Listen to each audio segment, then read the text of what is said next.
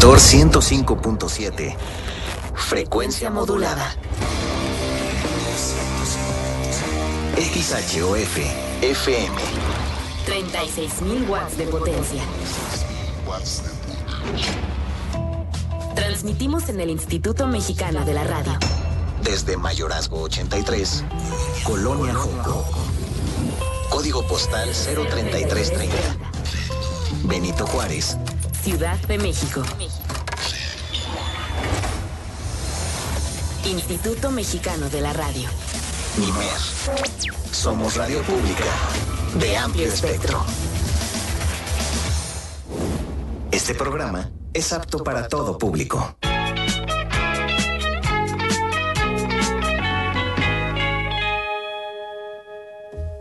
Estamos arrancando con esta canción que se llama To Go Meet My Concern de Nobel, y es exactamente como se llama es el título de este programa. A quien le pueda corresponder To Go, To Go Meet My Concern. Esta es la primera edición del programa de los simios, el programa de cultura nerd, ñoña, geek, como le quieran llamar, de Reactor ciento cinco. Y esta vez somos tres voces y voy a presentar a las dos que tengo al lado mío. Tengo a Guki Williams. ¿Cómo estás, Mareo? Qué, qué bueno escucharte otra vez. Estamos en la radio. Muy contentos. También a ti, Guki, porque también fuiste parte de una generación de Reactor de hace tres años. También eras colaborador frecuente de Meteorito y de Baño Vaquero. Y era exactamente con la sección ñoña. Era precisamente la sección ñoña, y ahorita con la nueva gerencia, con la cuarta Natalia Transformación, pues podemos tener un programa nerd eh, especializado que lo, nos va a ayudar a hacerlo, a llevarlo a un nivel extraordinario, mi finísima persona, Toño Sempere. Hola, Mario, pues un gusto estar aquí con ustedes una vez más en estas cabinas, que yo sí soy mucho más viejo que ustedes. Las había visitado, a, mira, cuando todavía el internet, el radio, todo se movía a base de vapor.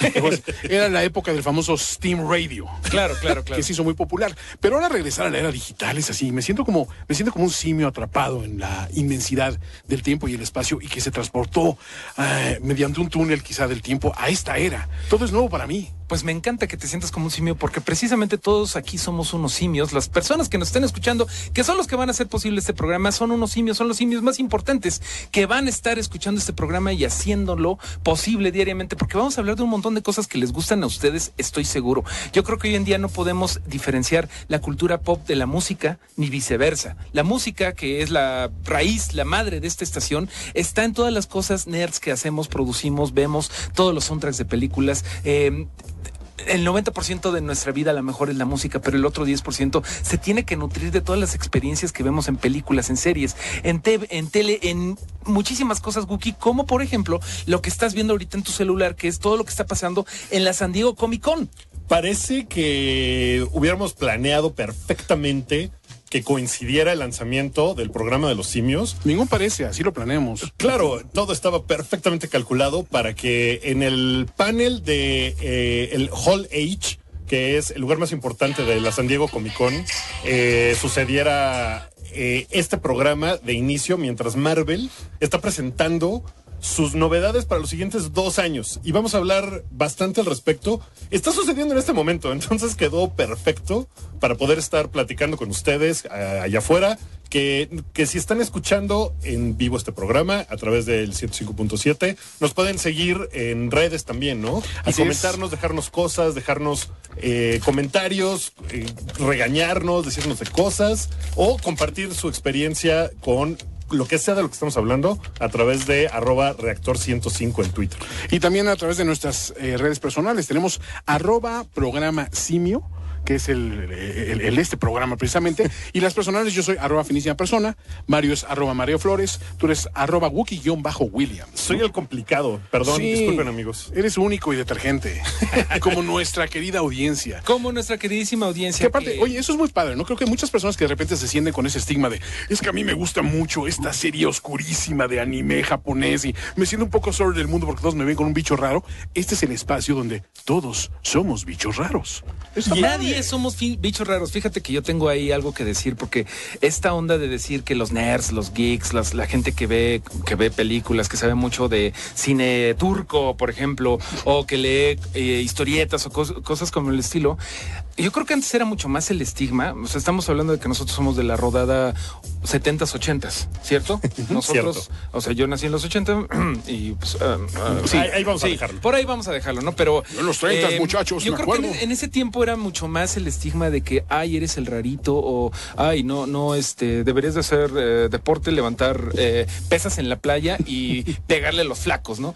Y yo creo que eso ya está muy de lado. Yo creo que todos los chamacos que yo veo en la calle, o sea, es una cosa que es impresionante que ya por, bueno, todos los tutoriales de YouTube y todos los youtubers que siguen ya saben más del universo Marvel que, que de mismo. Nosotros, o sea, que, que Stan Lee, de lo que Stan Lee sabía, y eso te lo puedo asegurar porque Stan Lee luego como que se le olvidaban las cosas, ¿no? Eh, muy convenientemente de qué había inventado y qué no había inventado él, pero yo creo que ya no está ese estigma, yo creo que somos una comunidad muy, muy chida que disfrutamos, no sé, ir a la mole, ir a la conque, eh, ver las películas que... Bien que mal, este, sabes lo que es Netflix and Chill, sabes cuáles son las fases de la de Marvel, sabes lo que es una piedra del infinito. Ya no es algo tan ajeno ni algo de chavo que va al chopo. Además, todos en algún momento hemos estado muy ligados a productos y creatividades propias eh, que tienen que ver con la cultura geek y la cultura nerd. O sea, en el caso de Mario, digo, si los que no lo conozcan, las ilustraciones, alguna de ellas pende muy orgullosamente en mi, en mi habitación, la del Doctor Strange que hace, pero es eh, una de las personas que conozco que más dinero ha invertido en figuras de Marvel. Bueno, no, no bueno, y de para, varios, ¿no? No estamos aquí aquí para juzgar a la gente. No, no te juzgo, no te Pero admiro. Sí, soy de esas personas de más de quince años que, que coleccionan monitos. Y de eso vamos Está a hablar padre. Un montón de cosas porque hubo, eh, como les comentaba, hay muchas noticias que platicar de la San Diego Comic-Con y sin más les propongo que empecemos a platicar de lo que está pasando ahorita en el universo eh, geek y de entretenimiento en el día más importante del año, en las, el fin de semana más importante para todas estas cosas. La San Diego Comic-Con que se está llevando a cabo. Usted lo adivinó, mi estimado Radio Escucha, en San Diego. Guki, ¿qué has visto que te llame la atención? Pues mira, lo que está sucediendo en este momento eh, está haciendo que Twitter explote, porque no sabíamos qué tanto iba a presentar Marvel, siendo que ellos tienen un evento propio de Disney, que es la compañía eh, bajo la cual están en ese paraguas de propiedades que tiene Disney. Marvel es una de ellas. Y tienen un evento que es el D veintitrés, que va a estar eh, próximamente. Y no sabíamos si iban a presentar en realidad los nombres de las películas que vienen a la siguiente fase y todo. Se especulaba. Está sucediendo en este momento. Eh, por ejemplo, hace unos momentos eh, habían anunciado primero, confirmado Eternals, ¿no? Como una película que viene eh, en dos mil veinte y que Angelina Jolie estaba ahí para presentarlo. Ella va a ser Tina. Ya se confirmó, eh, como Kumail Nanjiani, eh, Richard Madsen van a estar como parte de este cast. También se confirmó que va a haber diez películas de la fase cuatro, yes. Todas entre dos mil veinte y dos mil veintiuno. Va a haber siete películas de Marvel en dos mil veintiuno. Para que vayan haciendo el presupuesto de todos los este, combos que van a gastar en el cine, ¿no? Para llevar a los chamacos, para todo lo, el vasito conmemorativo de la cadena de cines mexicana. Yo tengo una predicción ahí. En una de esas se va a ver una película del M C U con clasificación Rotten, podrido, en, en Rotten Tomatoes. Ok. Siento, hay, hay que hacer una aclaración, porque son... No necesariamente productos. Son... Pero no, creo que no son nada más las películas, incluye las series, las series que también se van a producir para Disney Plus, que es el servicio de streaming que va a lanzar Disney eh, a finales del año que entra, ¿no? Eh, por ejemplo, las otras cosas que han anunciado son, que ya las, ya las conocíamos, pero se confirman, The Falcon and the Winter Soldier, donde regresa Daniel Brühl, que era el varón Simo, ahora sí con máscara. ¿El varón Simio? El varón Simio. Ay, ah, nos ah, habíamos emocionado bien, tanto. Estamos eh. muy brandeados en todos lados. Se confirmó también Sha- Shang-Chi y que la película se llama Shang-Chi and the Legend of the Ten Rings. Ok, ok. okay. Eh, WandaVision, otra de las series de Disney Plus, uh-huh. que va a ser de Wanda y de, de Vision. Eh, Suena tan ser... como una porno de los setenta eso. WandaVision. Wow, wow. Estamos sí, en horario familiar. ¿Qué otras películas vamos eh, a tener? Loki es la otra serie que se confirma. Y aquí es donde viene así el primer golpazo. Doctor Strange in the Multiverse of Madness. ¡Qué locura! ¡Qué wow. padre! Doctor Strange en el multiverso de la, de la locura. O de sea la que locura. Ahí vamos a meternos precisamente con algo que los fans hemos querido mucho, que es una de las teorías de cómo pueden meter a los X-Men y a los Fantastic Four al universo Marvel. Yo no creo que lo vayan a hacer por los multiversos, pero va a ser sin duda alguna algo bien interesante, tan interesante como también por ahí anda Black Panther, ¿no? la dos. Todavía no se confirma. Todavía están, son de las noticias, como están echándolas así medio a cuentagotas. Pero está también la historia de Torcuato Tasso, ¿no? Que la anunciaste hace pues rato. Se confirmó en la semana que Taika Waititi regresa a dirigir una nueva película de Thor, Thor cuatro. Ah, Thor cuatro. Thor cuatro. Tasso. Me estaba emocionando mucho porque Torcuato Tasso es mi superhéroe favorito. Los no, to, Thor cuatro yo creo que va a ser muy divisiva porque como fue Thor tres, Thor Ragnarok, que fue dirigida por Taika Waititi. Me raya, pero a mí también me gusta, pero mucha gente dice, no, es que ese no es mi Thor, está muy de pastelazo. Eh, pues sí, hay mucha gente que no está de acuerdo, pero en general le fue muy bien a la película. Yo festejo que regrese Taika Waititi. Igual, ¿no? Y la que estamos ahorita esperando también es Black Panther dos, que seguramente se va a anunciar, eh, porque ya están todas las fechas incluso para todos los proyectos que tiene Marvel de aquí a dos mil veintiuno. Doctor Strange and the Multiverse of Madness, el siete de mayo de dos mil veintiuno. Se estrena. Eh, yo supongo que en el transcurso de este programa, ¿y qué tal cuando termine la siguiente canción? Tal vez ya va a estar anunciada Black Panther dos. Pues vamos a dedicarle una canción a Black Panther uno con este soundtrack maravilloso que hizo precisamente Kendrick Lamar, porque le resonó mucho a la cultura afroamericana la película de Black Panther, y por eso mismo vamos a poner Black Panther de Kendrick Lamar.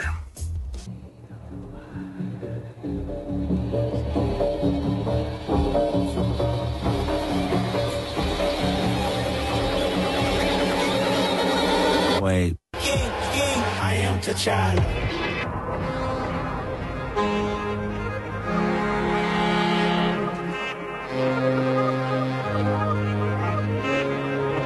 Ahí está Black Panther de Kendrick Lamar. Lo estás escuchando en el programa Simio. Así son nuestras redes sociales. Es el programa de los simios, el, reactor, el programa Nerd de Reactor ciento cinco. Estamos diciendo novedades de la San Diego Comic-Con. Eh, Toño, tú tienes una cosa que te emocionó mucho de algo llamado Witcher. No sé qué es un Witcher. Es algo, pues mira, literalmente podríamos decir, es el, el brujero. Este, pero Witcher es una propiedad intelectual que surge de libros que a su vez son cómics. No sé, no sé, no sé qué fue primero, si el cómic o la gallina, o, perdón, este, o, o la gallina o el videojuego, porque el videojuego fue uno de los más populares de, de la plataforma actual, eh, desde hace como tres años que salió el original, y son de esos universos expansivos que tiene potencial enorme por la riqueza narrativa precisamente de convertirse, y fíjense, no estoy siendo hiperbólico ni, ni nada, de convertirse en una especie de Game of Thrones para eh, la plataforma donde se está realizando, que es Netflix, ¿no? Eh, aquí le están invirtiendo mucho dinero. Era un, una propiedad que yo decía, híjole, ¿cómo es posible que Henry Cavill de plano dice, ya suficiente de Superman con bigote y, y me voy a hacer una serie basada en un, en un videojuego y unos libros que son súper ñoñazos? Y dices, como que no me sonaba, no me casaba algo. El, el, el personaje más popular, podríamos discutir en la historia de, del universo geek, que es Superman, pasar a esto que es técnicamente algo oscuro. Yo estaba bastante renuente a aceptar lo que iba a suceder, y sin embargo, a muchas personas que estábamos en el mismo en el mismo mood de, híjole, se me hace que no va a jalar muy padre, hoy se eh, estrena este primer tráiler, y la verdad es que una, eh, la personificación que está haciendo Henry Cavill como, como, este, como The Witcher, precisamente, es impresionante. O sea, el, el, el maquillaje todo es consistente, se ve muy bien, la coreografía de, de golpes y esto, lo poco que llegamos a ver se ve espectacular, y se ve que le metieron muchísimo dinero. Entonces, Entonces, pasé de escepticismo total a ahora sí estoy emocionado, ¿no? O sea, tiene oportunidad de verlo, por favor. Hoy se, me parece que hoy o ayer se liberó ese, ese trailer y está muy, muy bien armado. El resto del cast es, es así medio oscurón, no vas a ver muchos nombres familiares. Bueno, pero con Henry Cavill, pues ya... Con eso tienen, tienes buen jale. La, ¿no? Las chicas ya tienen que ver, ¿no? Y sabes que estas series, a final de cuentas, una de las cosas divertidas es verlas, porque vamos a ver cuánta gente de Game of Thrones va a salir aquí. Invariablemente sucede, ¿no? Ay, mira, está fulano, está sutano y mengano. Nos ha pasado con muchas producciones grandes porque... Como Chernobyl. Con Chernobyl. O sea, nos, hay, hay, hay como ocho actores y actrices que, que salieron en las dos series, ¿no? Entonces este va a ser un buen ejercicio para hacer eh, gay, eh, ¿cómo se llama? Game of Thrones spotting. Eso, eso es muy interesante lo que dices, y regresando a lo que decías de que todos andan buscando el siguiente Game of Thrones, me parece que todos andan buscando un universo expansivo, todas las eh, plataformas de contenido pagado para ver cuál es el siguiente Game of Thrones. Lo está haciendo Amazon Prime con la serie esta que va a ser de Lord of the Rings, Netflix está entrándole del lado de Witcher, y bueno, entonces tú estás eh, escéptico o estás optimista. Pasé de escepticismo a optimismo cauteloso. Muy bien. De, que, de hecho Netflix no es la primera vez que lo intenta. No. Recuerden que Marco Polo La Polo. serie de Marco Polo iba a ser la, la gran historia de Netflix en un universo de, de épica y fantasía un poco, y era una cosa que pues nunca acabó de cuajar. No, totalmente. Y ahora sí... le faltó un hervor esa serie, ¿no? Como que decías, algo le falta, no sí, estoy tan no, ahí, ¿no? Tal vez básicamente dinero era, o algo. No, eh, mejores, mejores escritores, me parece. De ahí parte el rollo, creo. Si analizamos esa primera temporada que nos cautivó a todos de Game of Thrones, la primera temporada es muy buena. La buena noticia es que, la verdad, los videojuegos tienen historias bien interesantes. O sea, sí. Y básicamente estos, estos Witchers son, son una especie de raza que, que desciende de, de algún momento turbio en la historia de elfos y hombres, que este, los elfos como que le dieron todo el conocimiento a los hombres, los hombres se voltearon a matarlos, pero quedaron estos que son, son este, matavampiros, son matamonstruos. O sea, los Witchers son precisamente esa raza, pero aún así son vistos como bichos raros, hay mucha discriminación, se puede jugar con esa cuestión también de intolerancia y todo, entonces creo que pinta bien. Pues ahí está uno de los estrenos de la San Diego Comic-Con, es este tráiler de Netflix de Witcher, en donde va a salir Henry Cavill. Guki, tú, eh, ¿cuándo dejaste de ver esta serie que es una de las más grandes, eh, pero que ya como que está medio en su declive? The Walking Dead. Me eché ocho temporadas de The Walking Dead, eh, cada vez... Tuvo cada, una vez curva. Con, cada vez con menos ganas. Pues un poco sí, de repente tuvo la sexta, me acuerdo que fue buena temporada, de repente se caía, eh, en audiencia empezó a caer y caer y caer, ahora terminó la novena temporada, eh, en el panel de Walking Dead en la Comic Con, donde también se anunció Fear the Walking Dead, que tendrá una siguiente temporada. Eh, se anunció, por ejemplo, de las cosas más relevantes, después de que muchos personajes han estado saliendo, o sea, Rick Grimes ya no está, ¿no? Cool, cool. Tampoco está, cool. Desde hace un par de temporadas. Eh, eh, ¿quién, ¿Quién más eh, ya no está? Eh, Laura Cohen eh, también dejó a su personaje. Sí, ahora, uh-huh. Michonne, eh, Danai Gurray va a dejar a ese personaje también. Esta va a ser su última temporada. Probablemente estamos viendo los últimos momentos de Walking Dead. Es posible, ahora... A mí me da gusto incluso la renovación de Fear the Walking Dead, que es una serie que empezó siendo el hermanito tonto. Y no estaba padre, la y verdad. A, al principio era como que muy lenta, de repente Mejoró levantó, bastante. De repente volvió a bajar y últimamente volvió a levantar. Exactamente. Eh, y, y están jalando como que buenos actores y aparte están haciendo el, el, el mashup de las dos series. Ya hay personajes de la, de la, walk, de la Walking Dead original. El del palo. Que aparecen acá. El del palo y otro más. Y el, y el de su carita de chicharrón. O sea, y eso es todo lo que les diré a las que no lo han visto y no quieren spoilers. Pero sí, hay que decir eso. Aquí vamos a cuidar mucho. Mucho, señores, no, no se preocupen, no les vamos a arruinar la experiencia geek, pero sí hay que decir que la salida de Michonne, como ya no está el referente del cómic, o sea, ahorita mencionaste muchos personajes que pues, en el cómic siguen, otros ya no, eh, lo que vimos en este primer tráiler es, uno, Negan ya no está encerrado todo el tiempo, ya lo vimos este, de, de... paseando por ahí. Sí, como de jardinerito Negan, este, dando consejos sabios, y por otro lado, sabemos que Michonne ya no va a estar, o sea, esta es su última temporada, pero ¿cómo va a salir? Se va a ir simplemente como se fue Maggie, va a morirse como supuestamente se muere Rick y realmente no sucede, o le va a pasar como a Coral, Coral, Coral, este, que pues sí, él muere de una manera muy épica y todo este rollo, pero pues realmente no hay, ya no hay referencia entre la serie y el cómic. Y hay otra cuestión, el cómic ya se acabó, se acaba de acabar hace tres semanas. Sí, en... lo acabaron de una forma eh, intempestiva Abrupta. Y sorpresiva. Robert Kirkman, que, Robert Kirkman, que es este escritor que siempre buscó que el cómic fuera eh, sorprendente, y me parece que ya lo había dejado de hacer de, durante mucho tiempo, porque yo también lo leí como hasta el número ciento cincuenta. Uh-huh. Más o menos por ahí, cuando un personaje le da un batazo en la cara a otro personaje, ajá. Ya dije yo... Ah, esto, eso no es cristiano. Esto no es cristiano, y para uh-huh. violencia eh, ya tengo con los taquitos de tripa. Exactamente. ¿No? Entonces lo dejé de ver, pero creo que sí le da nueva relevancia a cómo cortó sin avisarle a nadie, sin decir agua va, ni siquiera en un número especial como el no. número ciento cincuenta, nada más fue el número ciento sesenta y tres, una cosa como ciento noventa y tres. ciento noventa y tres, mira, ni siquiera fue el doscientos, ¿no? Que eh, era lo lógico, decías, él dice que había pensado de repente en el trescientos como un bonito número redondo. De repente vio que la historia dice, pues lo puedo acabar en el trescientos, digo en el doscientos, y de repente dijo, lo lógico se acabe ahorita. Entonces saca una edición doble en la cual a todos nos agarró en, en, en la lela, eh, sinceramente. Yo estaba leyendo y de repente ya veo la carta editorial de, bueno, este es el último número de Walking Dead, y digo, está padre hacer esa conclusión porque eso muestra que eres muy dueño de tu obra, ¿no? Sí.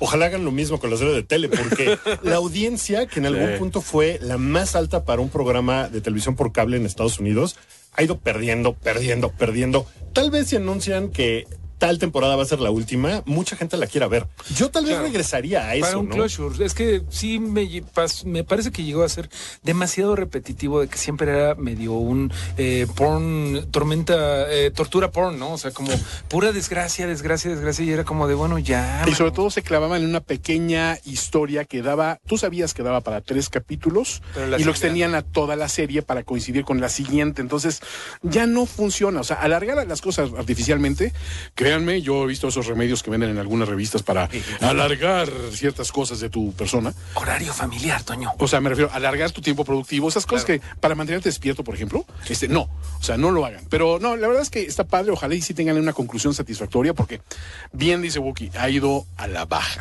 Ha ido a la baja, pero un buen consejo para tener una vida eh, saludable, como tú decías, okay, es correr, es el cardio, que uh-huh, es algo muy importante en las historias de zombie. Entonces, ¿qué te parece, mi estimado Román, que anda por acá en la producción? Un saludo a Román, que lo ando conociendo el día de hoy en esta nueva etapa de Reactor Reinicia con el Planeta de los Simios. ¿Qué te parece precisamente que voy a echar una canción de acá?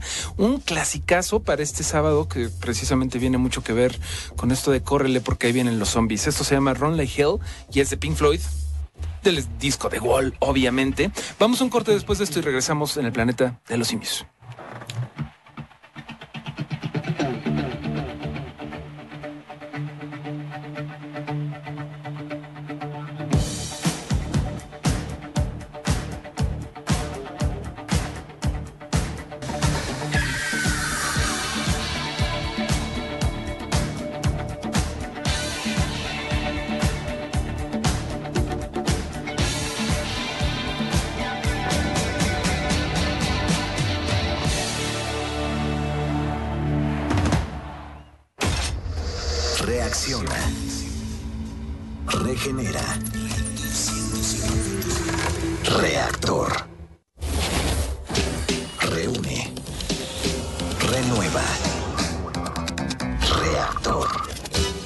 De vuelta en el programa de los simios. Hay más novedades de Marvel. Están cayendo así a montones. Están cayendo a racimos de bananas. Prácticamente, podría decir, a pencas. A pencas. Eh, se anunció, por ejemplo, ahorita que está sucediendo el panel en el Hall H de la San Diego Comic-Con, Marvel anunció una serie animada, la primera que harán, que se llama What If, que viene de una, eh, una colección de cómics donde se plantean situaciones diferentes para ciertos superhéroes.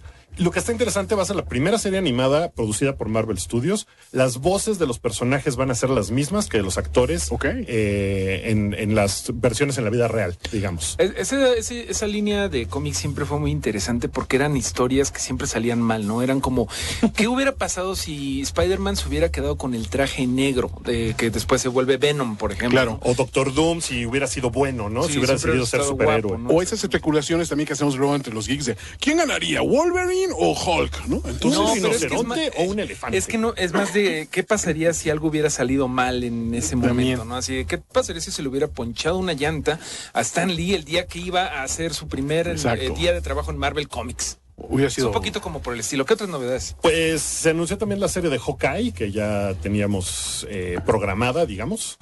eh, va a introducir a Kate Bishop En, en la serie que se producirá por Marvel y saldrá en Disney Plus el, en otoño de dos mil veintiuno. Las que están chonchas vienen aquí. La cuarta película de Thor, dirigida, como decíamos, por Taika Waititi, se va a llamar Thor, Love and Thunder. Y el logo es como si fuera de eh, o He-Man o Thunder el Bárbaro. Y esto es lo que está increíble. Regresa Natalie Portman de Full ¿Qué? a su personaje en Thor cuatro. Entonces, Love and Thunder, pues está Tessa Thompson, Natalie Portman, Chris Hemsworth. Y la gran pregunta es si Thor seguirá estando gordo. Uh... Que la última vez que lo vimos en Endgame, eh, pues había subido un poquito de peso y no se había puesto en la caminadora todavía. ¿Ya apartaste tu figura de Thor gordo, la que salió? Está bien padre, porque precisamente bueno, una de las revelaciones de la de esta San Diego Comic Con son las nuevas eh, le, eh, figuras de Marvel Legends de Hasbro, y una de ellas es que con el Build a Figure, o sea, cuando coleccionas toda una serie, puedes armar un mono, y el mono principal sería Thor gordo, Thor Big Lebowski. Ajá, es, con su es bata, el mejor personaje del mundo. Sí. Está padre eso, el que parece helado derretido. Sí. Mal, mal, mal fat shaming le hizo Rocket Raccoon a, a Thor. No hagan eso. Eh, y la última que va hasta ahorita es la también eh, previamente anunciada película de Black Widow. va a salir el primero de mayo de dos mil veinte. O sea, viene ya.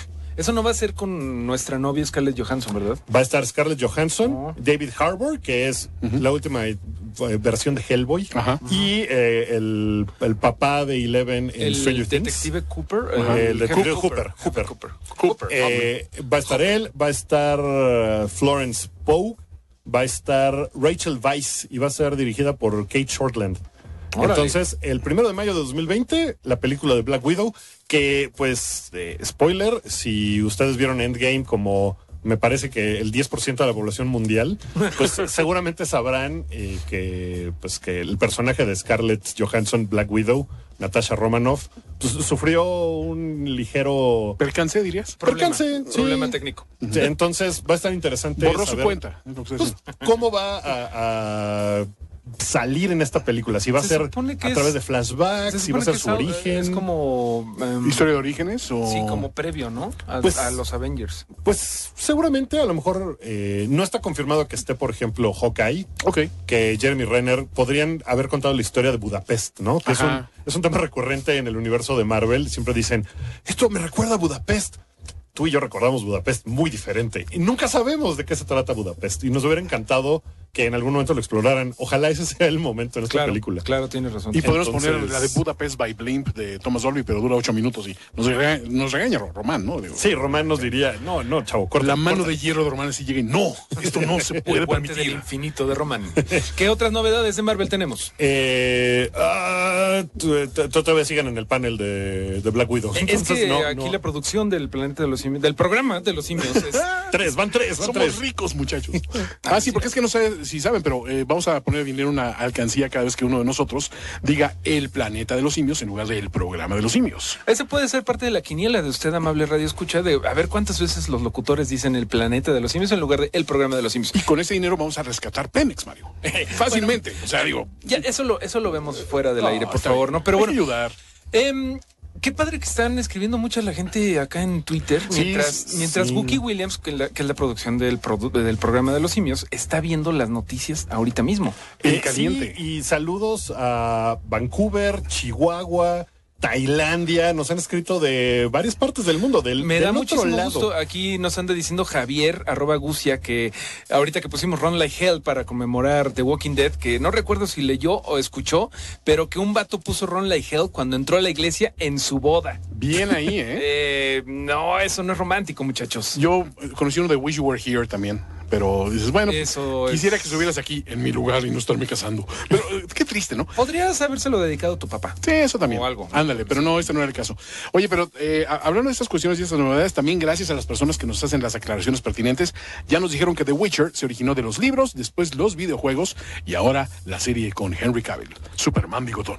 Ta- también nos dicen por acá, Diego, que Avengers Endgame ya es la película más taquillera de la historia. Oficial. Hoy por la mañana... estaba a cinco millones de dólares uh-huh. de Avatar, que fue la película más taquillera durante muchos años, ¿sí? eh, ¿no? Una década. Por Como ahí. una década más o menos. Eh, y por, parece que Avengers, con lo que está recaudando este fin de semana, se va a convertir oficialmente en la película número uno de la historia con... Avatar tenía dos mil setecientos ochenta y ocho millones de dólares uh-huh. y Avengers estaba a cinco. Cinco milloncitos nomás, que pues es como cambio.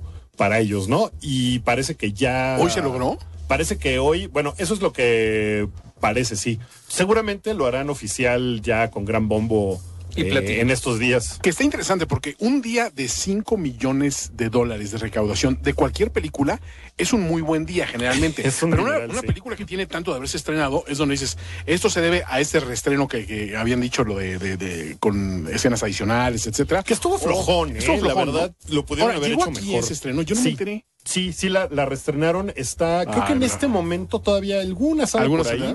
Eh, Metepec, que es donde las películas generalmente iban a morir. Ok. Eh, Saludos a Metepec. Saludos. Generalmente las películas que uno quería ver que ya tenían cuatro, cinco, seis semanas de estrenadas, en Metepec seguían. Ah, claro. Entonces uno podía ir ahí a, a ver así, era como echar un vistazo al pasado.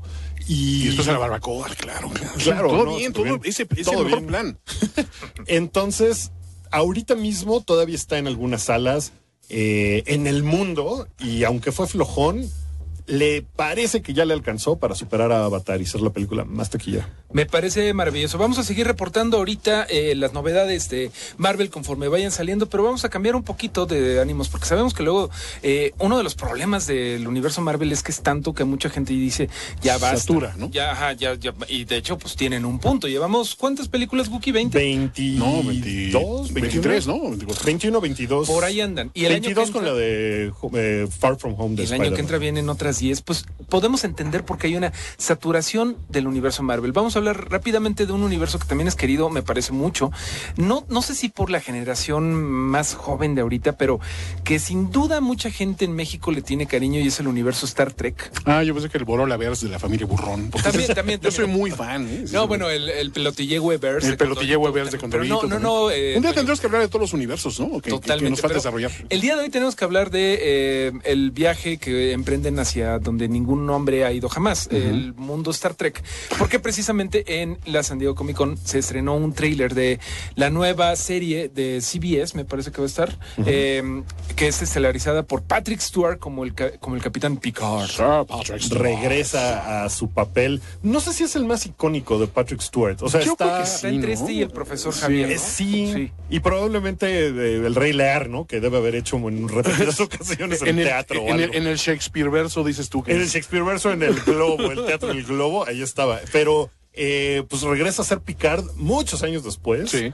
Y la gente está entusiasmada, ¿no? Para el, para el trekker, que me parece que es el término adecuado. Trekkie. Se, no, se, el trekkie es el que no es correcto, ajá, ¿no? Y trekker son los, los de los, los de Hueso Colorado. Los trekkies se sienten feito cuando le dices, eres trekkie. No, soy trekker. Ajá. Es como dices, eres racista. Pobre. No, es como dices, eres un ex marín. No, soy un former marine, ¿no? Dicen okay. los marines. Ajá, porque pues, nunca dejan nunca dejas de ser un marine. Nunca dejas de ser un trekker. Supongo yo que están entusiasmados. Claro, es que aparte, digo, sinceramente, eh, este personaje que debe haber bebido de la misma fuente que Leonardo de Lozán, porque está igualito, este, la verdad es que es, es muy emblemático y muy querido en ese rol de personaje arrojado. Él rompió con el molde que tenía como el monopolio ahí William Shatner, que era, era, era chistoso, ¿no? Era un... Era un un héroe que no lo puedes tomar muy en serio. A Picard era un tipo que era, aparte, como, como un maestro, como un Yoda de ese universo, ¿no?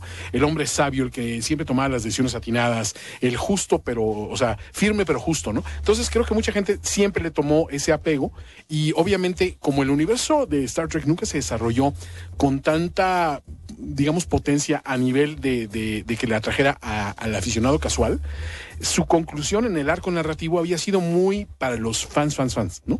Y ahora creo que quieren familiarizar a la gente con un personaje que sí tiene con qué sostener algo y darle una nueva aventura y aparte una esperanza a todo el geriátrico verse, este, encabezado por el buen Liam Neeson, de decir, nunca eres demasiado viejo para partir jetas. Está buenísimo. Bueno, ese es el tráiler de los que se, estrena, que se estrenaron, que esto le vamos a llamar Orangu Trailers en este programa. Orangu Trailers. Este es el tercer Orangu Trailer del que estamos platicando. Vamos a platicar de uno bastante eh, polémico, que es el Orangu Trailer de Cats. La ah, película de terror película más grande terror. que no se estrenará este eso.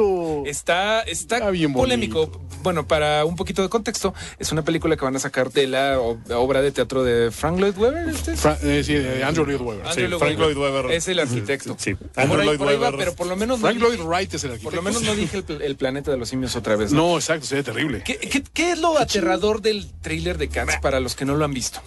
La obra de teatro, en realidad, no tiene... Pues, el, el guión es muy chiquito. No se trata de prácticamente nada, ¿no? Eh, eh, lo que es la trama de la obra es minúscula. Entonces, hacer una película que, que va a durar alrededor de dos horas... Eh, por un, además, es un director pues laureado, ¿no? Que dirigió sí, Los Miserables, Tom Hooper... y el discurso del rey, discurso del rey y lo hace como live action, los, los gatitos, como si fuera la obra musical, eh, con un cast pues Judi Dench, James Corden, Taylor Swift, Sirian eh, McKellen Sirian McKellen, Idris Elba. Uh-huh. eh, suena muy interesante. La música es pues sí, es bien Midnight padre. Y Memory, Let the Memory tarará, y Macavity Macavity, que son las dos sí. de las que me acuerdo. Eh, pero es bien aburrida, ¿no? La obra. Es que, mira, la verdad es que el guionista o el, el autor del libreto deberían ponerle así, el libreto de cocaína, ¿no? Porque es, es como que de la época de los ochentas en que los musicales los podías hacer de cualquier premisa y nada más tenías que tener los temas eh, emblemáticos. El mismo Andrew Lloyd Webber, creo que es el Starlight Express, que básicamente es una obra espacial en patines. Sí. Entonces dices, ¿de dónde viene esto? ¿Para, para dónde va? Y es hasta ex- complicado explicar este universo de gatos donde hay como tribus y como razas, pero después ascienden como que aún más allá, como un nirvana de gatos. este Y entonces, pero hacen como un, con, un concilio para ver quién es el gato privilegiado, y hay gatos malos, y hay gatos buenos, y hay gatos que están en la zona gris. Es muy difícil de seguir de qué va Cats, pero lo cierto es que tienes a Jennifer Hudson. Y como les dije antes, Jennifer Hudson en, en uno de los papeles emblemáticos, ella la puedes poner a cantar banda y yo estaría ahí escuchando, porque es tremenda esa mujer. O sea, después de Whitney Houston, eh, puedes discutir que es una de las voces más sólidas que hay, ¿no? Entonces creo que a mí no me asustó tanto esa, esa, ese tráiler, pero entiendo la, a la gente que no le gusta, ¿no? Es, es como un momento de ya no lo puedo desver. No, una vez que lo viste, es un antes y un después, porque sí. Se ve muy extraño. Eh, los platicábamos de que los aficionados a, a las botargas o a los, los furros, a los, los, furros, furros, los furros. Fue Navidad furra ayer. Sí, porque es como de wow, esto es como que todo lo que había soñado. Entonces, más. Va a ser una película extraña, musical, además, no sé, está, está particular, pero. Hablando de música, vámonos con otra rola, ¿no? Vámonos con otra rola, en lo que nos escriben, por favor, a arroba programa simio o en el hashtag programa simio y nos platican si están emocionados o no por Cats, si alguna vez han visto Cats en sus múltiples versiones.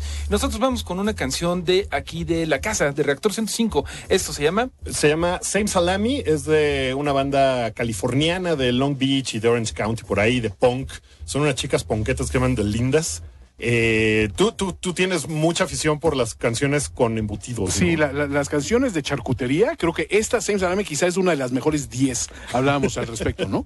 Y podríamos aventurarnos a decir mejores cinco, según tú. Mejores cinco probablemente. Es, es de un libro, de un libro, de un disco que se llama ocho por nueve, que todas las canciones duran un minuto. Esta es creo la más larga del disco y dura apenas dos. Se va rapidísimo. Ajá. Como el buen punk. Es un cashmere. Bueno, venga.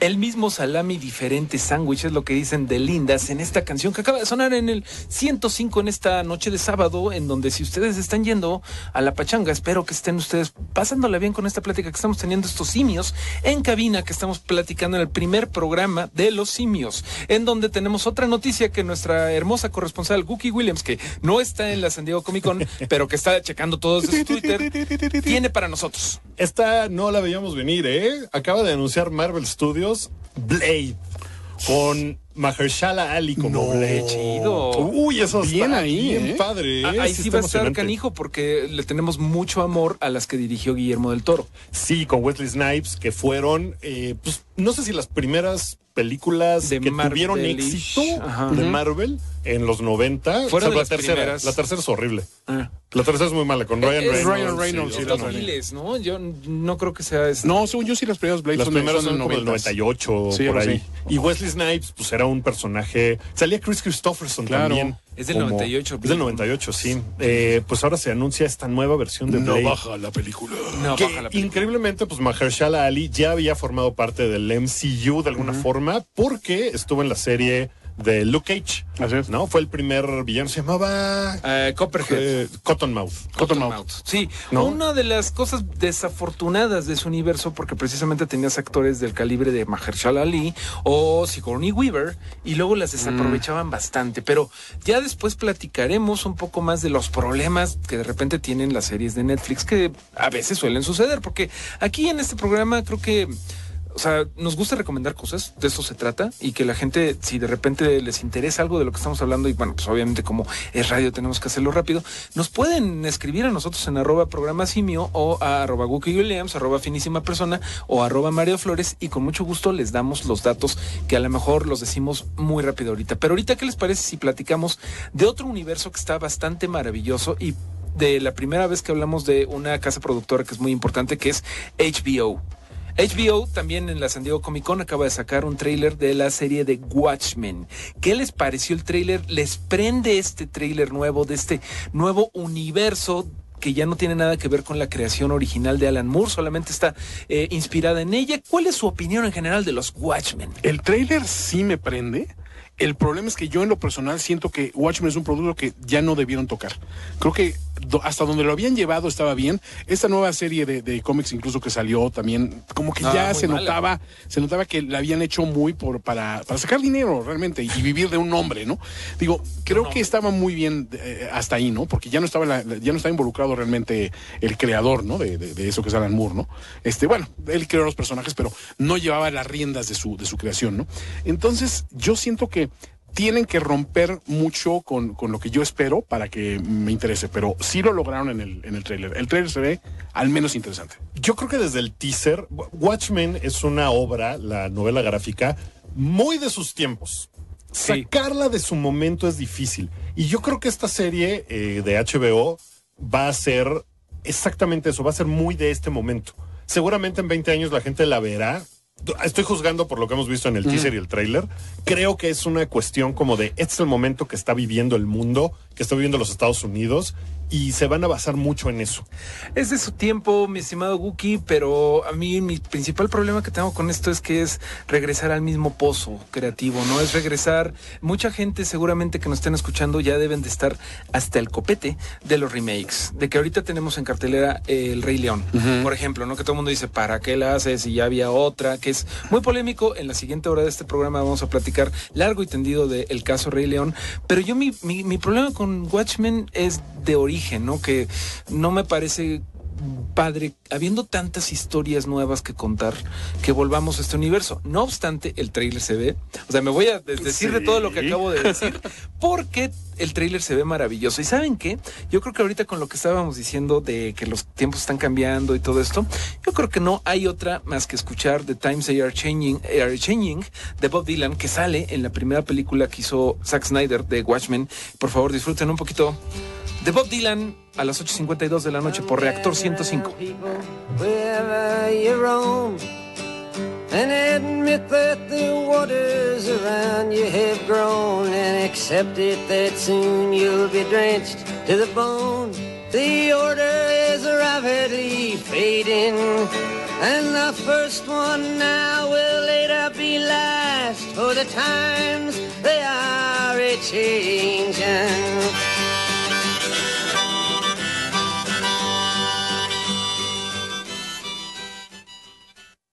La tentación, no resistimos la tentación de caer en, en un clásico, porque pues The Times They Are Changing, y de eso estábamos platicando justamente de, eh, de Watchmen, y en efecto los tiempos cambian, pero lo que es bien importante es que Reactor ciento cinco sigue al aire, seguimos contentos, ahí hubo presupuesto, se logró. Natalia Sendro, felicidades por ser la gerente que todos necesitábamos, y felicidades a todos ustedes porque tenemos una radio pública muy fuerte que la hacen ustedes día a día. Saludos a, a Liz Mostrita, a Daniel Benítez, a Alex, que dice, nadie está emocionado por la película de Cats, ni siquiera mis gatas. Hey. Pablo Omar dice que anda por acá con arte emoción, el primer programa simio, hashtag programa simio, arroba programa simio, por ahí nos pueden escribir en Twitter. Daniel Benítez, Frica, el que vende café, así se llama él. Eh, José Blancas, como siempre, de, de todos los, de, ya es de casa el José Blancas. eh, Aladdin Insane ya dice que falta que anuncien Fantastic Four. Y ahí tú, Wookie Williams, ¿tienes algo que decir al respecto? Pues ya terminó el panel de Marvel en la Comic-Con de San Diego y la gente, pues evidentemente reaccionó muy bien al anuncio de Blade con Mahershala Ali eh, en este remake que van a hacer. Bueno, remake, reboot, no sé ni siquiera ya cómo llamarle, pero que saldrá en un par de años. Y la gente enloqueció verdaderamente cuando Kevin Feige, que funge como el director creativo, el mandamás de Marvel Studios, dijo que sí, ya están efectivamente en proceso de trabajar en películas nuevas de X-Men y de los Cuatro Fantásticos. Y sabemos que no pueden hacer peor trabajo con los Cuatro Fantásticos que el que hicieron la vez anterior, ¿no? Podríamos hacer una película en este momento, Román, ajá, Toño Sempere, Mario Flores y yo, Wookie Williams, y la de los poli Cuatro de la Fantásticos. Entrada, la poli de la entrada. Con nuestros ve. teléfonos. La poli sería... de la entrada como directora se ve que lo haría mejor. Sí, lo haría mejor que Josh Trank sí. en la última versión que hubo de Los Cuatro Fantásticos. No me cabe la menor duda. Una película nefasta que como que se quedó a medias tintas entre hacer un reboot de estos que les encanta, Grim and Gritty, que es como más oscuro y más maduro. Torturado. Torturado, súper torturado. Y pues no, no, no les quedó. O sea, la tortura fue a la audiencia. Pero tenían, tenían elenco, tenían todo. O sea, tenían estaba, fondos. Estaba bien sí. padre. Sí, Billy Elliot era la mole. Claro. Este... Whiplash era, el, el, era Reed Richards. Estaba este, padrísimo. Y no, no, lo, no lo lograron. Not, not my tempo, amigos. Sí, es de Not Quite My Tempo. Pero bueno, este, hubo, mencionaste algo de Salma Hayek. Digo, casualmente, te iba a preguntar. Salma Hayek. Ya sabes que yo, el, el Salmaverso me tiene muy, muy pues el Salmaverso se une al ahora aparente multiverso del M C U. Uh-huh. Porque también la confirmaron como parte del elenco de Eternals. Eh, eh, leí varios tweets, la verdad es que no lo he podido confirmar, pero leí varios tweets de que ella iba a ser, eh, ¿quién les dije que, que iba a ser? Eh, como que era un chisme que se desarrolló por ahí en el The Twitter. Leader. The Leader, sí. Follow the leader, leader, leader. Entonces, no, bueno, Salma Hayek por lo menos está confirmada, está. va a estar en los Eternals, que evidentemente el M C U se va a ir hacia un lugar cósmico eh, durante la, la cuarta fase de lo que viene y... Pues nada, qué emoción que va a estar Salma Hayek. ¡Qué emoción! Me gusta que digas que se van a un lugar cósmico, porque ahí es para donde vamos en este programa, precisamente, porque también aquí vamos a tener muchas nerfemérides. Así es. Vamos a tener muchos datos de lo que sucedió a lo largo de la historia en un día como hoy. Y precisamente el veinte de julio del sesenta y nueve eh, pasaba que nada más y nada menos la humanidad, o por lo menos... Eh, los gringos se iban a la luna. ¿Y qué te parece si vamos a un cortecito y ahorita de regreso regresamos un poquito con una canción que va a venir muy bien para esto del aterrizaje del hombre en la luna? Estás escuchando el programa Simio en Reactor ciento cinco. Reúne, renueva, Reactor. Reactor ciento cinco punto siete. Frecuencia modulada. X H O F F M. treinta y seis mil watts de potencia. Transmitimos en el Instituto Mexicano de la Radio. Desde Mayorazgo ochenta y tres, Colonia Joco. Código postal cero tres tres tres cero. Benito Juárez, Ciudad de México. Instituto Mexicano de la Radio. I M E R. Somos radio pública de amplio espectro. Regresamos a el programa de los simios. Estoy a punto de decir el planeta, ¿eh?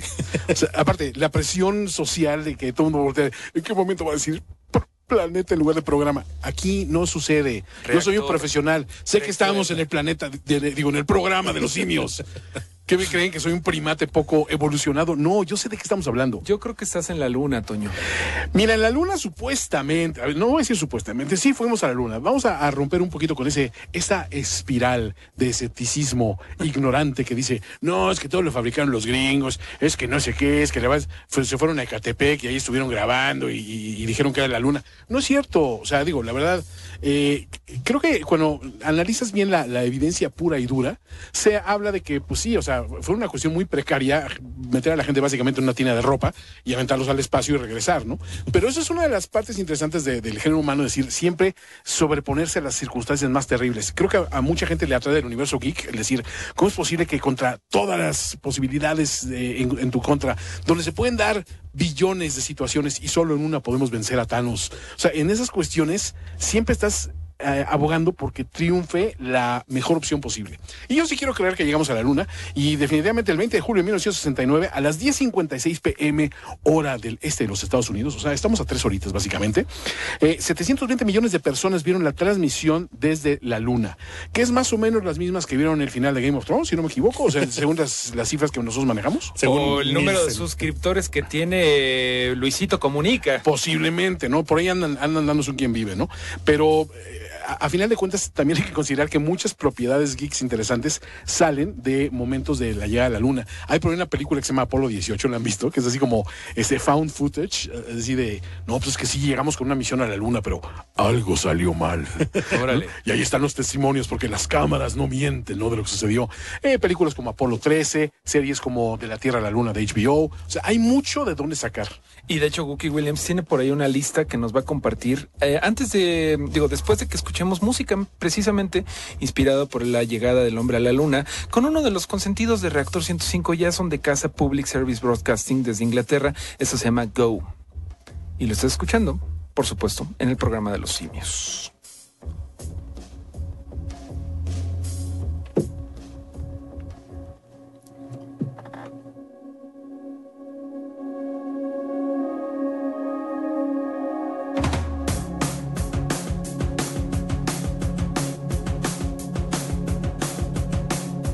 This is Apollo Control at one hundred two hours into the flight of Apollo eleven.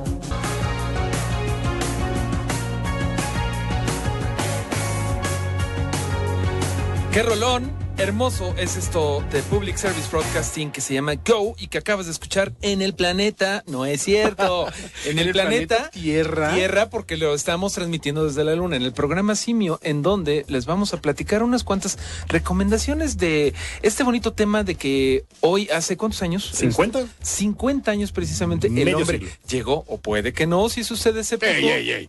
Eh, si sucede este único y detergente, eh, llegó o no a la luna. Pero Guki, tú tienes unos, eh, unas recomendaciones por ahí. Pues hay muchas películas al respecto. Algunas son documentales, otras son de ficción, otros son cortos, como por ejemplo el primero que se me ocurre es el de Georges Méliès, que se llama Viaje a la, Viaje luna, a la luna, de mil novecientos dos. O sea, desde ese entonces estábamos pensando cómo rayos llegamos a la luna. Es muy bonito. Si usted no lo ha visto o tiene mucho tiempo que no lo ve, seguramente está en está YouTube, YouTube y sí, lo pueden ver. Es una cosa muy hermosa. Eh, está una película del año pasado que se llama El primer hombre en la luna, que es de Damien Chazelle, que se ganó el premio, el Oscar a los mejores efectos especiales. Sí, que fue completamente raro. Nadie lo vio venir, en serio. No, digo, no. Son buenos porque son como efectos como que grababan desde una licuadora para que se viera como la centrífuga y todo eso, pero si estás compitiendo contra Avengers Infinity War y le das sí, a eso, es muy raro. Pues, eso. Fue muy raro. Ah, pero el otro lo hace una computadora, ese lo hace un señor de bigote. Con una licuadora. Con una licuadora. Eh, Apolo trece, que es de una misión que no llegó a la luna, eh, y uno que me parece que es en este momento de los más importantes, que se llama Apolo once, que es un documental que tiene eh, pietaje nunca antes visto sobre la, la llegada a la luna de, de Buzz Aldrin, de Neil Armstrong y de Michael Collins, por Michael Collins, que es el que nadie pela. Eh, y son cosas que no se habían visto antes y son muy impresionantes porque han pasado cincuenta años de que ese fenómeno de el hombre en la luna sucedió. Y si usted es escéptico también y no quiere creer, está el documental Room doscientos treinta y siete, bueno, cuarto doscientos treinta y siete, Room doscientos treinta y siete, que trata sobre, eh, pues son unos tipos que dicen, nunca sucedió, le pagaron a Stanley Kubrick para que él dirigiera la llegada del hombre a la luna. Oh, qué maravilla. Todo sucedió en un set, Stanley Kubrick no quería decir nada, pero nos dejó mensajes ocultos en sus películas. Y se supone que el, el cuarto doscientos treinta y siete, que es la habitación de The Shining, del Resplandor, eh, era una de esas señales, ¿no? Y está el suéter del niño, está la alfombra. Ahí está la respuesta a todo. Es muy interesante, está bien padre. La verdad es que es una cosa. Es un ejercicio parece... nerd interesante. Eso sí, no te lo puedo disputar, ¿eh? O sea, porque es, es encontrar conexiones donde, ok, yo digo no la hay, pero ellos sí se las ingenian para sustentarlas bajo premisas donde dices, pues lo más seguro es que no suceda, pero oye, pero qué tal si sí, mano, ¿no? Entonces es donde entra la, la parte de, híjole, eh, si, si quieres creer que no llegamos, puedes basarte en eso y decir, sí, no, mira, ahí hay, hay, hay pruebas. No son pruebas, ¿verdad? Digo, es lo malo de que hoy en día, en estos tiempos, ya todo mundo cree lo que quiere y si te metes lo suficiente a internet, vas a encontrar algo que, que avale tu teoría, aunque estén malos datos, pero también es bonito porque ya están creando ciencia ficción, ¿no? Totalmente. Voy a meter aquí eh, otra cosa que está en, está planeado en nuestro programa, pero creo que viene al caso hablar de eso en este momento. A ver. Eh, que tiene que ver con el espacio también. Ajá. Eh, hay un documental en Netflix que se estrenó la semana pasada apenas, que se llama Bob Lazar. Sí. Área cincuenta y uno, bueno, Area cincuenta y uno and Flying Saucers, que viene, viene el caso porque también, uno, son teorías de la conspiración, como de si llegó el hombre o no a la luna. Dos, tiene que ver con extraterrestres y vida de otros planetas. El documental está basado en este hombre, Bob Lazar, que fue el primero que habló sobre el Área cincuenta y uno. Y gracias a él se volvió popular el tema del Área cincuenta y uno. Y ahora que en internet está vuelta loca con vamos a meternos al Área cincuenta y uno a rescatar a los aliens. Ya tengo mi boleto ahí. Ya lo tienes. Ya, primera fila. Nevada, ya sí. Estás ahí. No voy a ser de primera fila porque son a los que matan primero. Pero yo voy a decir como que en la segunda, así. Como que le estoy cuidando los suéteres atrás a todos y sí. a los celulares. Y ahora sí ya voy yo. ¿No? Entonces el que va a sacar a Haití. Ah, exactamente, de... de así cargando en mi bici. En tu bici y, y te podrá rescatar él. Este documental lo, lo entrevista en repetidas ocasiones. Entrevista al periodista que fue el que primero eh, se acercó a Bob Lazar para que contara sobre el Área cincuenta y uno. Y hay momentos del documental en el que dices, tal vez sí sea cierto. Él nunca dice eh, que él vio o estuvo en contacto con un extraterrestre. En realidad, lo que él dice es que él trabajó en las aeronaves, que el gobierno de los Estados Unidos tiene nueve aeronaves que son discos voladores, el ovni clásico que hemos visto durante mucho tiempo, eh, y también un argumento que él da como para reforzar su, su, su teoría y lo que él asegura que vio es que muchas veces se ha filtrado la información, pero nadie la ha querido creer. Entonces, que, que es una situación en la que, ¿por qué nadie más está hablando de eso si había tanta gente trabajando? Pues sí, sí, sí lo han dicho, pero los han desestimado como una bola de loquitos. Y otra cosa que hace genialmente este docu es que eh, al ser este hombre un ingeniero, te explica muchas de las cuestiones de por qué lo llaman a él para entender el funcionamiento de estas naves y cómo decodificar ese enigma para que nosotros podamos utilizarlas. Pero te da los preceptos físicos y de física cuántica necesarios para que un disco volador que no tiene aerodinámica real se pueda desplazar a esas velocidades y con los movimientos, y tiene una lógica. O sea, cuando lo analizas desde el punto de vista físico dices, oye, pues no está tan, tan divorciado de lo que creemos que sería para que funcionase, de lo que Neil deGrasse Tyson nos ha dicho nos que, ha dicho que reiteradamente, ¿no? ¿no? Y el Sí, no, sí, sí vale la pena. Sigan hablando, o sea, amigos, sí, sigan hablando. Véanla, sinceramente vale la pena. Yo creo que ya aquí Guki y Toño ya se convencieron de la existencia de extraterrestres. Básicamente, sí. Esa es la magia del documental Bob Lazar. Bob Lazar, Area cincuenta y uno and Flying Saucers. Tiene una cosa bien como trippy, está en Netflix. Mm, eh, Mickey Rourke es el que lo narra. El narrador. Lo narra con una voz muy profunda. Y muy de Rick Mickey Rourke. Y tiene una parte muy extraña como de... Vamos a hablar de el infinito. ¿Qué es la verdad? ¿Qué es el mundo? Entonces te saca de onda, ¿no? Sí. Pero si logras superar esos primeros diez minutos... Es como superar lo de los tacos que hablan en, en Crónicas del Taco. Sí, ¿no? O sea, sí, sí, logra pasar. Ahorita, ahorita, ahorita platicamos de Crónicas del Taco en un ratito. Ya se me andan ustedes yendo muy al espacio y están muy escépticos y a mí me gustaría... Yo todavía soy un poco escéptico y entonces le voy a pedir a mi estimado Román que nos ponga una canción que se llama Show Me the Body. Por favor, sí, sí, sí, es que quiero escuchar la de Show Me the Body, por favor, por favor, para que me enseñes el cuerpo alienígena. Eso es de ah, al revés, sí. No, ya sé que está al revés, pero vamos a echar, que, queda acá, ya me están acá, no, no, ese programa no, es, es la que sigue, la, la, la que sigue después de French Vanilla, no sé si la tienes ahí. ¿Y queremos realmente ver un cuerpo alienígena en este programa? Yo pues sí. La, la, el documental ese de la autopsia alienígena también es bien interesante porque es como de, ok, tal vez pueda ser. Sí, exacto. Okay, hagámoslo. Pues vamos a ver si nos enseñan el cuerpo. Show Me the Body de World One sonando en Reactor ciento cinco a las nueve con quince.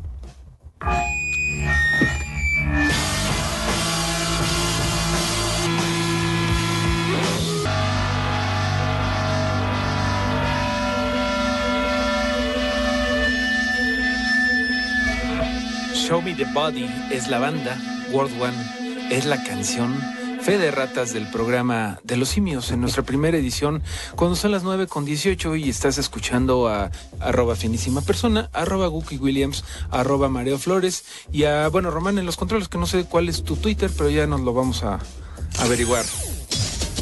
Ahí está la rúbrica del operador de esta noche, nuestro estimadísimo Román, que lo estamos conociendo el día de hoy.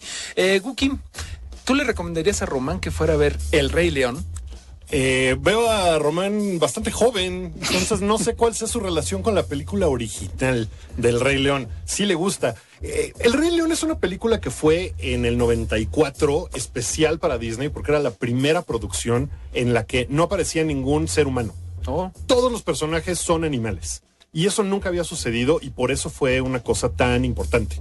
Entonces, eh, El Rey León tomaba elementos shakespeareanos. No es que, ¿Quieres pensar Mickey, en... no es que en las de Mickey haya muchos humanos, ¿no? Pero eran antropomorfos. Ah, o sea, sí. Pluto, por ejemplo, pues es un, un perro humanizado. No, Robin no, Hood eran animales haciendo de, de, de, de, de personas. Razón. Pero aquí son animales de animales. Aquí son animales de animales. Luego, okay. Bernardo y Bianca, pues también eran pues, animales con sí. pantalones y animales sin pantalones. Ah, exacto. Okay. Ah, salvo, es salvo el Donald, Pato Donald, sí. que no usa pantalones, el grosero.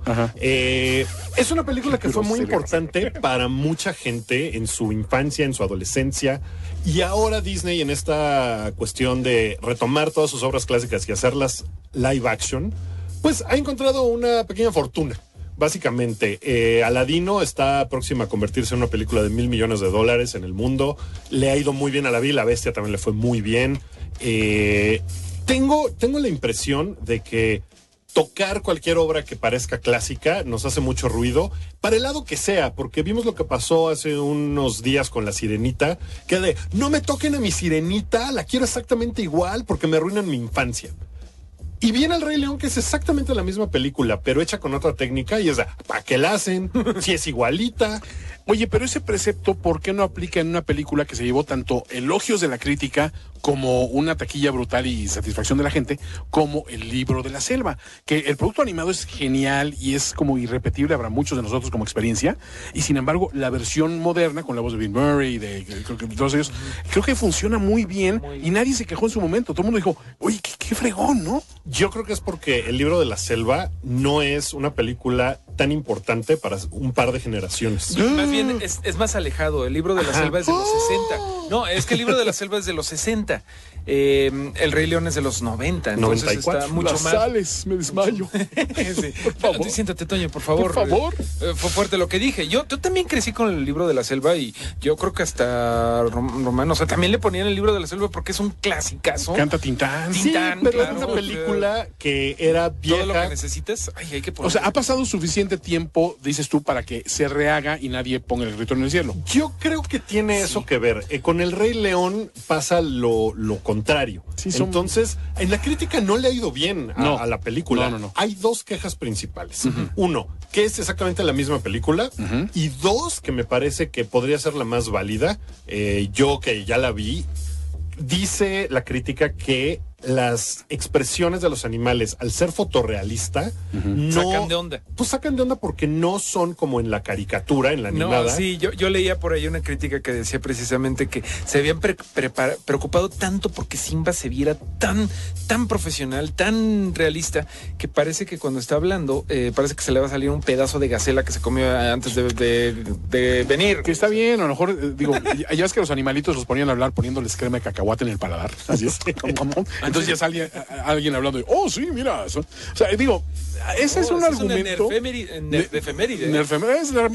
Más bien como sabiduría geek, ¿no? De detrás de cámaras. Pero yo siento que el problema de una, de, de una propiedad como, como este, El Rey León, es que, uno, todavía hay mucha cercanía.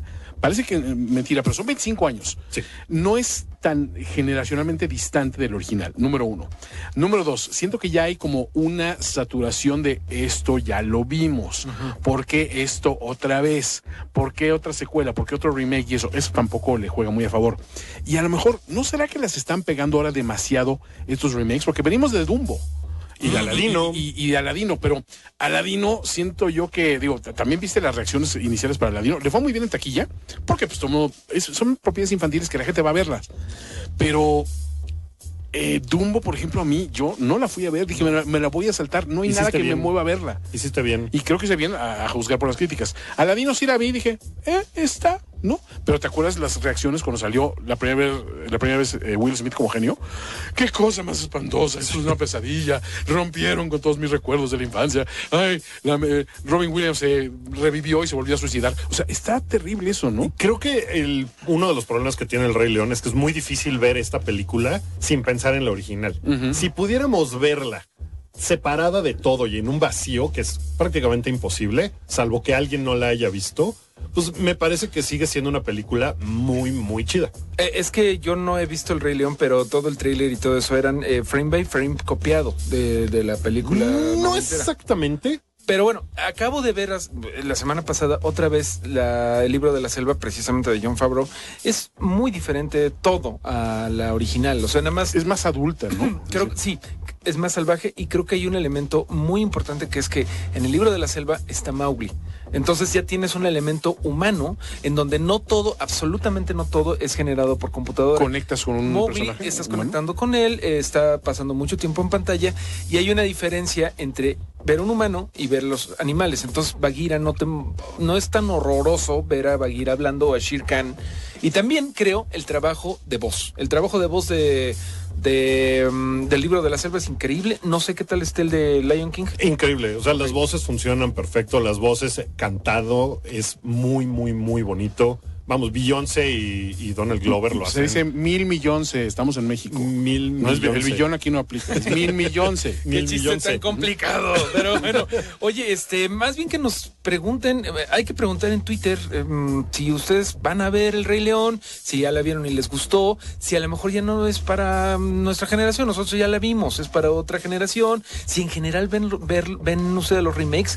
Yo en lo personal me estoy saltando muchos de estos remakes. Vi El libro de la selva, vi un par más, pero no es algo que me interese. Yo sí me quedo con el, la calidad, la calidad de la animación a mano. Uh-huh. Es algo brutal que yo sí. nunca... Tú lo tienes que apreciar, aparte, mucho mejor. No, claro, yo, bueno, para las personas que me, me andan conociendo ahorita, pues yo soy ilustrador, uh-huh. ¿no? Entonces, eh, es una maravilla ver eh, todo el dibujo detrás de una obra animada, que prefiero ver eso a ver, órale, qué renders tan bonitos, han de haber tenido unas computadoras re duras eh, para animar tan bonito al, al Rey León. Te voy a decir una cosa, si lo ves sin saber que son renders, no lo crees. Ok. Es que es no una sé. cosa muy impresionante cómo está hecha. La gente que no sepa cómo hicieron esta película, véanla y no averigüen. Mi mamá, después. Por ejemplo, o sea, lo va a ver, va a ver cómo hicieron que actúe el animalito. No hay forma sí. de que pienses que la película está hecha toda por computadora. O sea, es una cosa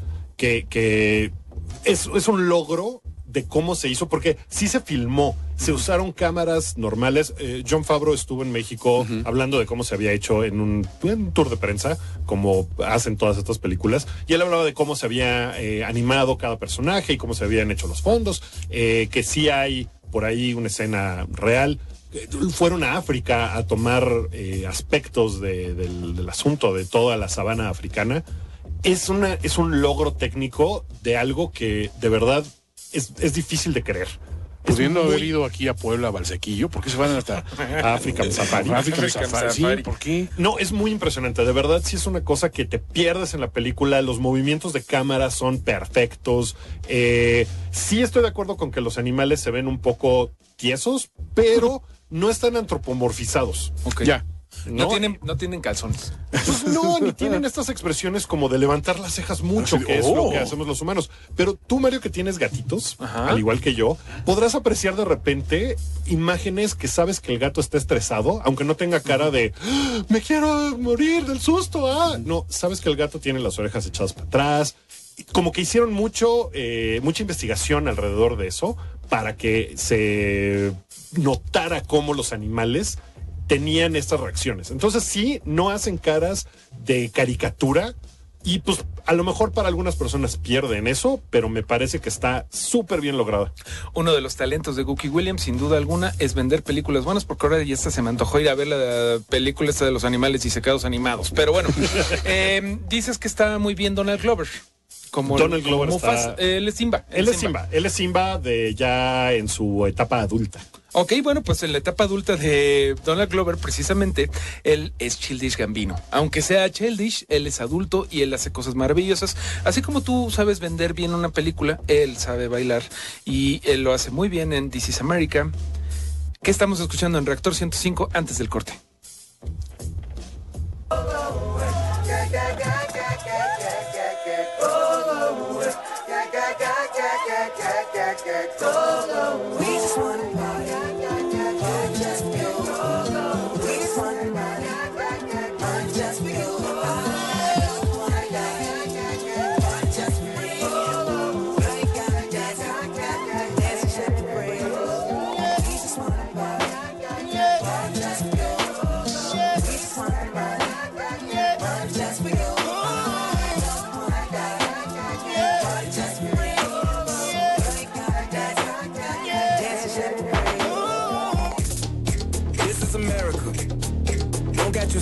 now.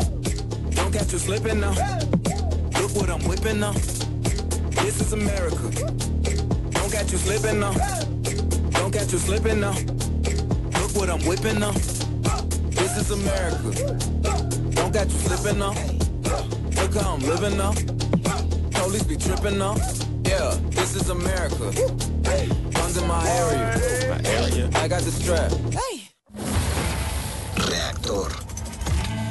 Regenera. Reinicia. Reacciona. Regenera. Reactor.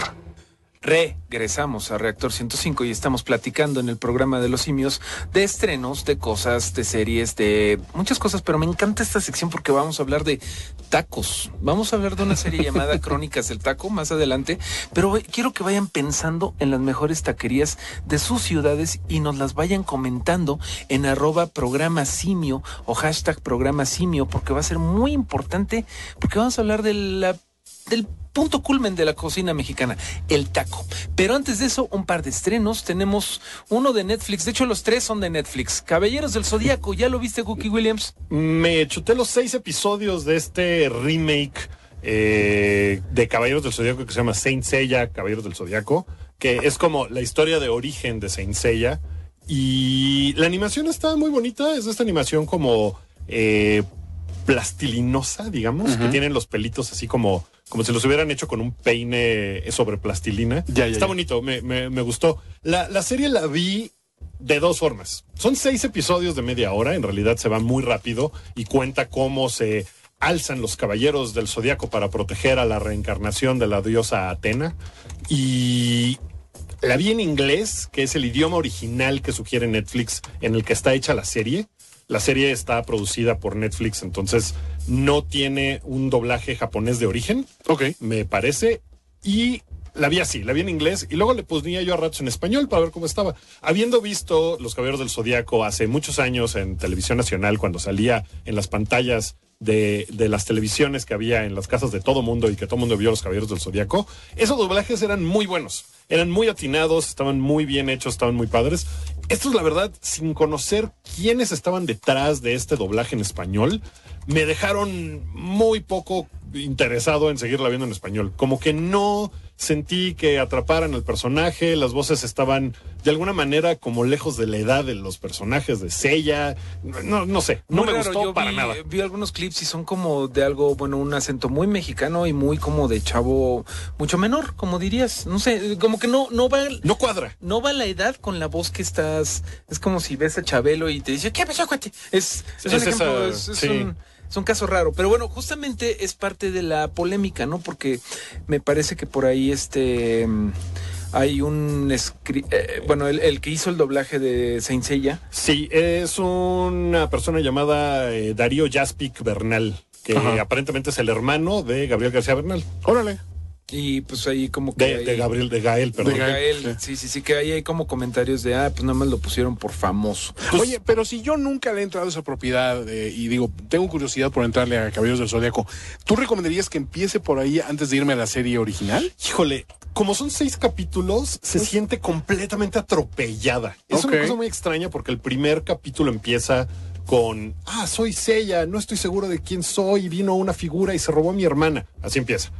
Y para el segundo capítulo ya es así de, soy un guerrero en entrenamiento. Que está, y nunca te explican como, la transición. Como seis años de la vida de Seiya en la que podría haber habido otro capítulo y se brincan de una cosa a la otra y así va pasando como en todo. Y es como... que no entendí qué pasó ahí. Ahora soy Seiya y tengo una concesión de una pizzería. Y al siguiente, hoy soy Seiya, estoy retirado. Es una cosa así que es como de okay, ver, okay. aquí como que me faltó un capítulo. Exacto. Y no entendí qué, es, qué fue exactamente lo que pasó. Pero no está mal. También está que acabé de verla a las tres y media de la mañana el día de ayer, porque pues dije, sí me echo otro, sí me echo otro. El, el nivel de animación de Netflix cada vez está mejor. Y sí. este, este estilo de animación me parece que va bien, porque sí es diferente a las cosas que han hecho con otros animes, otras propiedades como Castlevania, por uh-huh. ejemplo, que es una animación cruda, eh, que se siente como de antes, ¿no? Es, es como extraña. Y hay otras cosas como eh, Agretsuko o que, que tienen ahí en, en Netflix, eh, BoJack Horseman, que son distintas. Esta, pues, se siente particular y está bonita, está padre. A lo mejor algún fan de, de los Caballeros del Zodíaco ahorita me está aventando el zapato eh, que traía puesto porque dice que es una aberración. No sé, la verdad, lo digo sin gran conocimiento de causa más que con lo que recuerdo de mi infancia, adolescencia, de haber visto a los originales, que era padre, y esto pues no está mal. Muy bien, bueno, pues ahí está la recomendación de los Caballeros del Zodíaco, la historia de Saint Seiya, ¿se llama? Eh, Saint Seiya, los Caballeros del Zodíaco. Ah, al revés, pero bueno, vamos a platicar de otro de los fuertes estrenos de esta semana, de esta semana en Netflix, que justamente fue que ayer se estrenó la tercera temporada de La Casa de Papel. Me parece que soy el único de aquí eh, que lo ha visto. ¿Tú, Román, la has visto? ¿Te interesa? Eh, ¿sabes? Seguro ubicas eh, cuáles son los monos rojos estos con la máscara de Salvador Dalí, que de hecho son como el disfraz más flojo, como el disfraz más rápido que puedes hacer para Halloween, pero claro. Es muy popular, y es muy popular precisamente esta película. Es la película, es la producción eh, original, es el producto de Netflix de habla no inglesa más vista de toda la historia de Te Netflix. Te creo, conozco o sea, mucha gente que está clavada. Es muy buena, me parece. Esta empezó como una, una producción, tío, de Antena tres en, en España. Antena tres en era España. Una exclusiva y que nada más la podías ver ahí, en, en ese, tenías que conectar el vídeo. En y, la península ibérica. El, y el... entonces que han llegado los, eh, los yankees de Netflix y compraron eh, Casa de Papel para distribuirla en todo el mundo. Y ahora la ves en el móvil, tío. Digo, llegó así a México, que bueno, tenemos el disfrute, porque a mí me parece un disfrute adicional que esté en español, ¿no? Que sea, el español, el español, español de España, España, claro. Pero le, le añade un, una dimensión. Un baturrismo. Un baturrismo muy especial a la serie que, que me gusta mucho. Eh, yo creo que es muy emocionante Casa de Papel, obviamente sin decir spoilers, pero la historia de las primeras dos temporadas es que eh, un equipo de... en cierta forma anarquistas, que son precisamente los que se disfrazan de Salvador Dalí con mono rojo, se meten a la Casa de Papel de Madrid, que es donde imprimen el dinero, la que sería como la Casa de Moneda de, de aquí de México. Y la idea de las primeras dos temporadas es muy democrática, porque ellos tienen este eh, misión de Robin Hood, de nosotros no vamos a dejar pobre a nadie, no nos vamos a meter a un banco a quitar dinero a los ahorradores, porque después ellos serían los que perderían dinero. El, el banco nunca pierde. No, no claro. Eh, vamos a hacer nuestro propio dinero, nos metemos a esto, eh, secuestramos la Casa de Papel y eh, obligamos a que nos den dinero, y es una cosa emocionantísima. A ti que te gustaba mucho Guki veinticuatro. Sí. Me recuerda mucho veinticuatro en ciertas cosas porque ocurre... hay, hay torturas. Hay un poco de torturas, hay un poco de torturas y hay unos personajes muy graciosos como la señorita Gaztambide, que es una secretaria, este Arturito, que es un tipo despreciable. Es un robot, civil. Es un androide de protocolo. Es, es el gerente, es el gerente del, de la Casa de Papel, es un cobarde, ¿no? Es, es un tipo despreciable el tipo. Hay personajes muy interesantes y las, la, bueno, la segunda temporada termina con un cierre perfecto a toda esta historia. Entonces llega desde hace año y medio, ya habían anunciado que iba a ser la tercera. Todo el mundo dice, ¿de qué se puede tratar la tercera? Nada más he visto un capítulo. Se ve, primero que nada, le echaron un montón de presupuesto. Okay. Es como Stranger Things, la tercera temporada, que uh-huh. como ha funcionado mucho, le metieron un presupuesto que, bueno, pasa... Todas las, la, las primeras dos temporadas pasaban nada más en la Casa de Papel y en otros dos par de sets. Esto, en la primer, el primer capítulo nos vamos a Tailandia, nos vamos a Irlanda. Endor. A Endor, a una isla desierta que yo quiero ir a visitar. Eh, andan en Argentina. O sea, le echaron un okay. general. Pero eh, vamos a ver qué tal des- se-, se desarrolla, y obviamente no puedo decir spoilers, pero me molestó mucho que al parecer el motor de la tercera temporada es el error de una de las protagonistas. Creo que eso le quita mucho del peso que tenía en las primeras dos temporadas. Pregunta, ¿es un error que dices, es lógico que cometas ese error, o es un error que se nota metido con cal- calzador para crear conflicto? Es un error que problema? Tiene lógica en el... Estoy hablando del personaje. Del personaje. Tokio, que uh-huh. es este, la más polémica, sin duda. Ella es interpretada por Úrsula, no me acuerdo cómo se llama, que es una modelo muy guapa, que no tiene nada que ver con el personaje, no le vayan a echar hate a la modelo, pero el personaje es una chica medio... ¿Cómo se dice? Veleta, ¿no? O sea, que, como que medio veleidosa. Okay. Y en, bueno, en esta, en esta tercera temporada ella es la causante de... el problema de la tercera temporada. Tendremos que verla, pero estamos muy emocionados y por eso, pues tenemos, perdónenme, tenemos que poner esta canción que se les va a pegar, que se llama... ¿Ya para qué la presento? Está sonando en Reactor ciento cinco. Bella Ciao. Bella Ciao, Bella Ciao, Bella mattina, ciao ciao ciao, stamattina mi sono alzato e ho trovato l'invaso.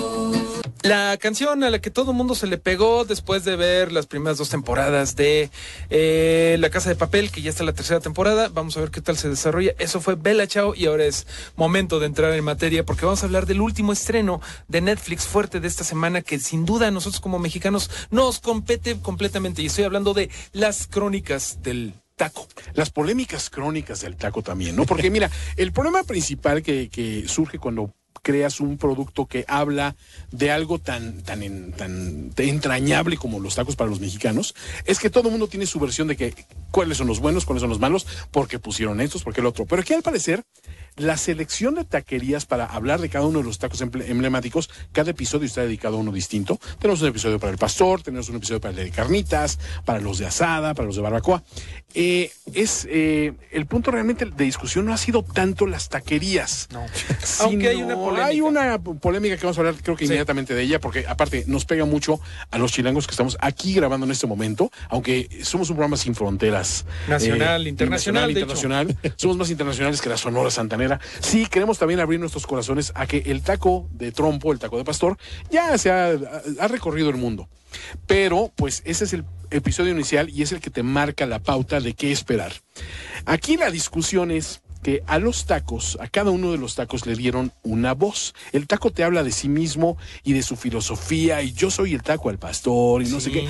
Entonces, yo lo veo como una oportunidad perdida, muchachos. Para mí, creo que si hubieras dado esa voz al taco, y le has dado un, un guión mucho mejor armado, y a lo mejor que la voz fuera una voz identificable con la región, o sea, alguien muy, muy, muy chilango hablando, o sea, imagínate a alguien así súper chilango que te venga a la mente, este, como el taco al pastor, dices, sí, va, ¿no? ¿no? completamente. En su bueno, momento, es que hasta lo decíamos de broma, pero uh-huh. hasta Rubén Albarrán le sale mejor la voz de chilango. Sí, tristemente. O sea, ya échale, échale sí, chilango, ¿no? Sí. O sea, le sale mejor el eso. El sonsonete de chilango, claro. Es, el, el narrador es súper distractor, sobre todo en la primera, que es el, el taco al pastor, porque además me parece que para acabarla de amolar, eh, no, no está bien logrado el acento.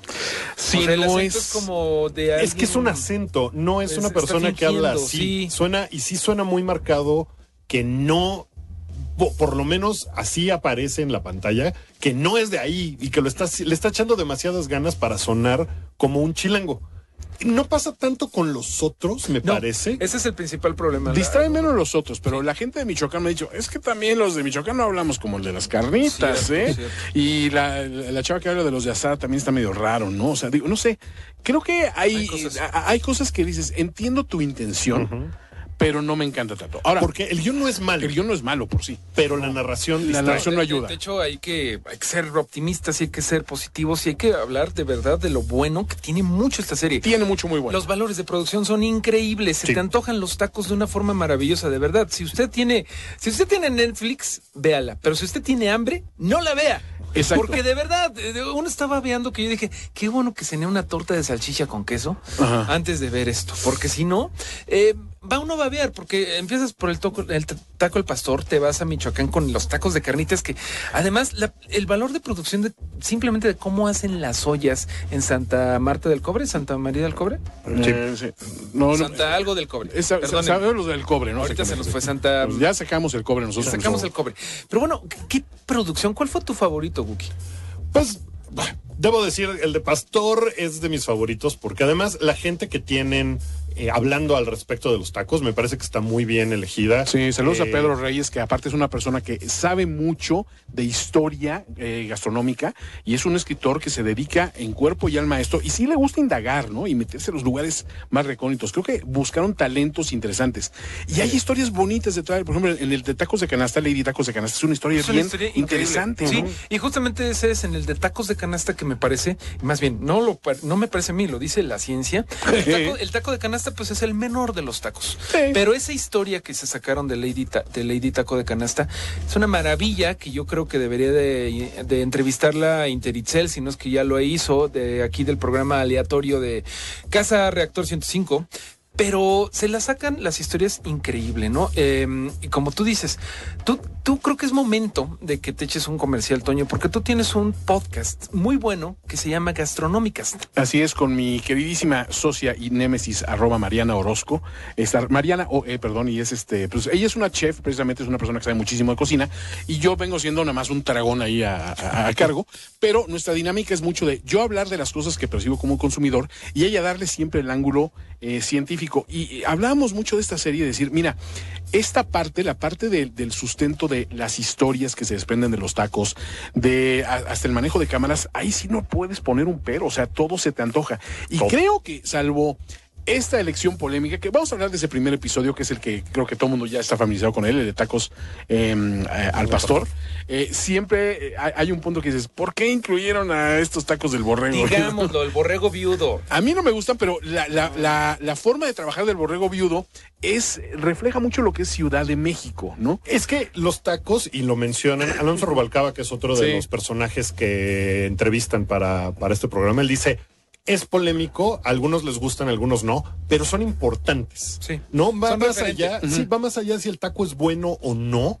Es una situación en la que es peculiar, tiene un interés periodístico más allá del sabor final de los tacos, que en lo personal me parece horrible. No, no, no, y como dicen perfectamente en la serie, es un sabor que depende de tu nivel de consumo de alcohol de esa noche, que por cierto, es sábado, no vayan a tomar mucho, y si, no. y si toman mucho antes de manejar, bájensela con unos deliciosos tacos de pastor. No, pero vayan al Vilcito mejor, que ese también lo mencionan ahí. De, de día, eh, taller mecánico, de noche, tacos, y muy buenos tacos. Y me parece que están muy bien escogidos también sí, los de los Boturini, por ejemplo. Los Boturini. Eh, les, les tengo una propuesta. Venga. ¿Qué les parece si vamos con una canción? Uh-huh. Y regresando, hablamos de nuestras taquerías predilectas para todo tipo de tacos. Pero no pongas la taquiza de Caloma, ¿no? Yo sé que esa es la tentación. No, mira, nos vamos a ir algo fresa, eh, vamos a irnos con algo eh, de French Vanilla, eso se llama Protective, Protective de nuestra audiencia que quiere escuchar música.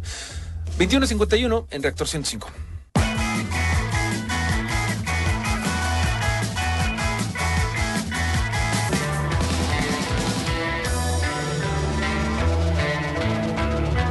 Ahí estuvo Protective de French Vanilla.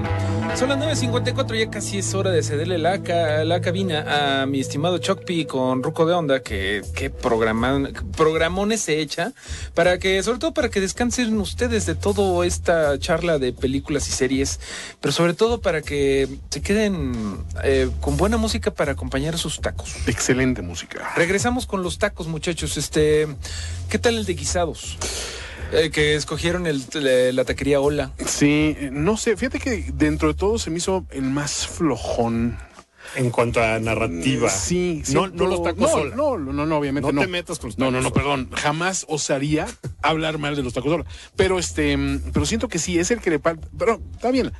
¿A cuántas personas conoces que son apasionados de hueso colorado, de los tacos de guisado? A todos nos gustan. Sí. Pero nadie tiene esas polémicas de, no, espérate, tus tacos de guisado no son mejores que mis tacos de guisado. Lo que pasa en los de suadero, lo pasa en los de pastor y en los de carnitas y barbacoa. Y se diga los de asada que... Un saludo a todos nuestros amigos, amigos del norte. Regio, que qué buena asada. Eh, eh. La, la Segunda Guerra Civil Mexicana yo creo que va, se va a dar entre si la tortilla de harina o la tortilla de maíz es mejor. No, yo siento que va a empezar incluso entre los míos norteños. Eh. No, el taco la, de los de asada de Sonora. No, Monterrey, no. No, Sinaloa. de Sinaloa, sí, no, sí, sí. no, de Chihuahua, ¿no? O sea, uh-huh. digo, ahí sí no me quiero meter porque tengo eh, amigos y familias delicado, repartidos, sí. es un tema delicado, pero amigos del, del norte, no se peleen, no hagan guerra, no hagan tortilla de país. harina. Exactamente. Muy bien. Tráigansela para acá, sí. para que los chilangos podamos consumir. Hagan el amor, no, no hagan discada y hagan el amor. Entonces, es, es el, el mejor No el encima mejor de la discada, por favor. No, de preferencia no, porque digo, es, se pone ardiente. Se pone demasiado. ardiente totalmente eso. Eh, muchachos, yo me quisiera quedar otras horas y ya me dieron ganas de aceptar un programa entre semana, pero ¿qué les pareció su primera emisión del programa de los simios? Pues me voy con hambre, ¿eh? Me, me dejó el antojo hablar de tacos y creo que es a lo que voy a ir saliendo de aquí. Yo siento que esta primera emisión debería ser la última emisión, estamos todos de acuerdo que lo hicimos muy mal, pero si ustedes tienen otra opinión, por favor, escríbanos y díganos si quieren más programa de los simios. Eh, la verdad, fue un placer estar con ustedes, que nos han prestado sus oídos durante todas estas dos horas. Y por favor, sugieran temas. Eh, muchos saludos a, a, a, este, a las personas que se expresaron ahorita desde todas partes de la Muchísima República gente, y desde el mundo incluso, ¿no? Sí, qué sí, bueno. Nos da mucho gusto tener esa, ese nivel de atención de parte de ustedes. No podemos leer todo porque no nos da tiempo, pero el saludo a Liliana Estrada, que nos dice que los ñoños ya tenemos espacio en la F M. Siempre hemos tenido, pero ahora tenemos uno especializado. My Panda One, que nos recomienda unos de guisado de la señora fuera del I M S S en División del Norte y Tlalpan. Okay, uno, uno, sí. que, uno, un mensaje que me gustó mucho. Arroba Churroc setenta y siete, Rubén Uriza, nos dice gran, sal, gran programa, saludos desde el tren, desde el tren Kioto Nara. Ok. Wow. No, pues saludos hasta allá. Ojalá haya hecho un viaje de, de esos geeks de que voy a comprar un videojuego de Nintendo que, que nadie, que nadie no tiene. Sé. Y después el de comprar... Super Potato, que Exacto. es la tienda. Donde un, un Godzilla que nada más venden por allá. Exacto. Un saludo a Diego Armando Star, que no está de acuerdo con nuestros análisis de Saint Seiya y nos lo hace ver de forma violenta. Está bien. Virulenta. Está bien. A mí, a mí, yo, yo que fui el que hablé de eso, díganme de cosas porque... De forma pues, violenta. Así me gustó, pero pues tal vez ustedes tienen una recomendación más que hacerme. Él mencionó, eso. mencionó Evangelion, ¿no? Que también ha dividido muchas opiniones respecto a los a las nuevas versiones, ¿no? Es el, el taco de los mecas. El taco de los... Eh, sí. De los fans de los mecas. ¿Qué? qué, qué? Mecataco, ¿no? Más bien. Ahí sí mecataco. me perdí, pero bueno, saludos a Alex, a Israel del Mal, que ya lo convencimos de sí escucharnos. José Blancas, como siempre. Y a, pues, a toda la familia Reactor que hemos regresado. Eh, regresado. Regresado, re... ¿Qué hemos dicho? Reflugiado. Reflugiado, regurgitado. No, vamos a revolucionar esta, este espacio, señores. No, muchos, muchos saludos a todas las personas que soma, forman parte de este nuevo esfuerzo, ¿no? Exactamente. Y bueno, un poco de promoción para los que nos escuchan eh, por primera vez. Eh, Toño, dinos tus redes y dónde nos dónde te podemos escuchar. Yo soy arroba finísima persona en casi todas mis redes, este creo que en todas las más. Me pueden escuchar también en finísimos punto com, ahí tengo muchas producciones de este podcast de distintos temas. Ahí nos leemos y tranquilamente pueden sugerir todo lo que se les ocurra. Guki, ¿dónde te podemos escuchar? Me pueden escuchar en un programa dedicado al básquetbol que se llama Boom Shakalaka, que si a ustedes les gusta el básquetbol, ahí está cada semana, y en un podcast que se llama El Show del Hype. En donde, donde también estoy yo. En donde también está Mario, y que cada semana platicamos de ñoñadas desde otro punto de vista, con, con otro ángulo y un poco más, eh, un poco menos changos, digamos, que en el programa de los simios. Ya estamos preparando unas cortinillas bien simpáticas para que las disfruten a partir de la semana que entra en el programa de los simios. En el mismo Reactor canal, en el mismo Reactor horario, con el mismo productor, mi estimado Román, que lo acabamos de conocer hoy. Muchísimas gracias. Nosotros ya nos vamos de cabina para que se quede el buen Choc Pereda y su pachanga electrónica. Gracias a todos, y este es el primer programa de los simios despidiéndose. Hasta luego. Bye.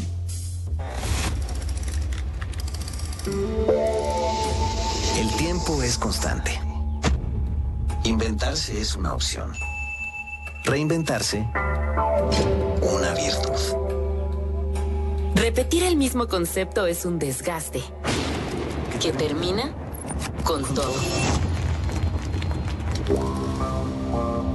Reimaginar tu entorno, tu pensar, tu forma de percibir, es tu obligación.